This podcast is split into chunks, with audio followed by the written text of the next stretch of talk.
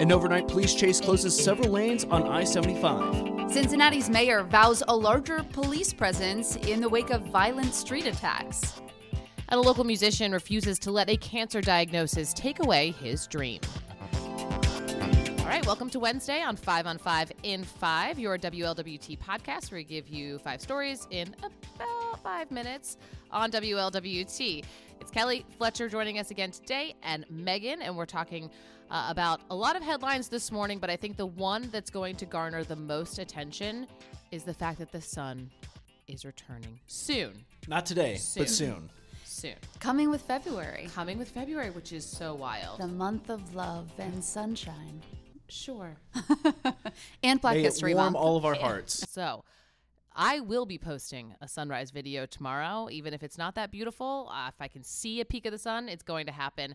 And it comes hand in hand with warmer temperatures 50s Thursday through the weekend, all dry for the next week. Guys, that's lovely. Uh, Randy's saying the pick day is Saturday. And uh, I'm putting a lot of pressure on Saturday because I just feel like everyone's going to get a little wild. The fact that the sun will be out, it'll be 55 degrees. I just, you know what happens in the Are your city. children going to lose your mind, being like, wait a minute, we can be outside again?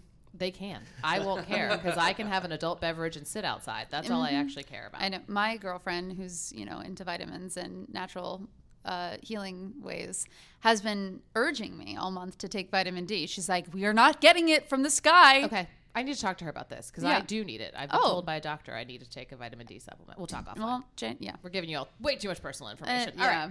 Let's get into our headlines. So, Fletch. Uh, our first story this morning breaking overnight. Police are investigating after an overnight chase ended just off of I 75 in Sharonville. That's right. So officials say the chase began in Springfield Township around 11 p.m. This happened Tuesday night. Officers then followed the stolen vehicle and were told that the chase ended just off of exit 14 near East Sharon Road. The investigation did shut down a number of lanes on 75 overnight, and a WLWT viewer actually sent us video of you could see the cruisers are all around the interstate. It shut down, obviously, some of those lanes. And then our cameras got on scene. They saw police really focusing in on a white Toyota that was stranded in the grass on the side of the highway, and it had all four doors wide open. We're still waiting to hear from police on exactly what that means. Um, and it's also not clear what led up to this chase or if any arrests have been made, but both Sharonville police and Hamilton County deputies say that they do expect to learn more details. We, of course, will relay that to you guys. Our second story this morning Cincinnati's mayor, he's pledging to increase police officer presence after a series of violent attacks across the city. Okay, so these videos have obviously garnered a lot of conversation amongst us, amongst our viewers, amongst the city and leaders. So the conversation is how can this be stopped?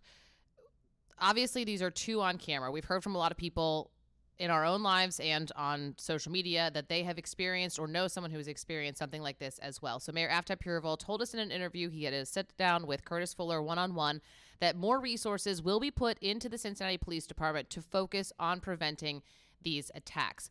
Over the last week, these videos have surfaced showing at least two of the attacks. And again, those are the ones that there are video of. We talk with a woman that we will hear from on WLWT tomorrow morning, Thursday morning, who this happened to just a little less than a year ago. Very similar circumstances. There's just not video of it. And we've talked to at least two other people on camera who have also had something similar just without video evidence. So it shows young people seemingly come up on an unsuspecting person um, and an 18 year old and a 14 year old have each been connected arrested in connection to these incidents. They were released shortly after so that we had the fop statement trying to say you know we need to hold elected judges uh, accountable as well. The mayor says patrols will be increased in the central business district with 10 additional officers but adds it isn't the city's job to babysit and raise people's children. Pureval also stressed that these incidents don't define the city and that the problem is being taken seriously. Those are the responses you want to hear from your elected leaders. So we'll have to see how that action uh, unfolds. Of course, again, we'll have that interview tomorrow morning with a victim who this happened to. And she said in one day, when she reported her attack, police had said there had been four other attacks that same day. So Our third story this morning big news across the state yesterday. A week after Alabama conducted its first nitrogen gas execution, Ohio lawmakers are looking to bring the method and uh, and lethal injections altogether back into the Buckeye State. And this uh, new bill has been proposed. Nothing is officially on the table. It hasn't been uh, officially introduced. Nothing has been passed. Just a proposal uh, with the support of Attorney General Dave Yost. Now, the last execution in the state occurred in 2018, and in 2020, Governor Mike DeWine said that lethal injection was quote no longer an option after a federal judge ruled that it could cause inmates severe pain and needless suffering. Now, critics of this proposal saying using nitrogen hypoxia is inhumane and is still too experimental. Uh, and again, Nothing has not, nothing has moved forward. Yesterday was the introduction of this proposal. No official law has been put on the floor or anything of that nature. Uh, Attorney General Yost says the average time for a death row inmate to wait on death row in Ohio is 21 years. Moving on to our fourth story, let's lighten up the mood a little Yes, bit. I It's like been a heavy morning so far. Uh, a Middletown man is having a second chance at his dream after he initially thought it was taken away forever by a cancer diagnosis. And I love this story. Lindsay Stone did a great job. Rick Keaton, a guitar player for the local band called Drive, never thought that he'd end up taking the act of strumming a guitar for granted until that is he was diagnosed with sarcoma, a soft tissue cancer on his right arm. Now, he required amputation and had a specific request for the prosthetic specialist that he met with. And after multiple models, one was found. And as Rick says, it quote, it's like I never lost anything. Rick tells us he hopes his story will inspire others to never give up on their dreams. He, by the way, is not the first musician to use this technology. One of the most notable is Def Leppard drummer Rick Allen, who lost his arm in a car accident back in the 80s. And what I love about this is he actually saw that story before he ended up losing his arm. That inspired him, and now he's inspiring others. You can see the full story on WLWT.com. Yeah, this is one of those stories that's great to talk about, but it's hard to really explain how everything works and like it. why it's so special. So head over to the website, see Rick in action, see what makes it so special. Totally. Um, to further uplift your uh, your Wednesday, almost said Thursday, because we were talking All about week. we're talking about I've the been sun. A day We're waiting. I know. We're we just waiting. want that sunshine.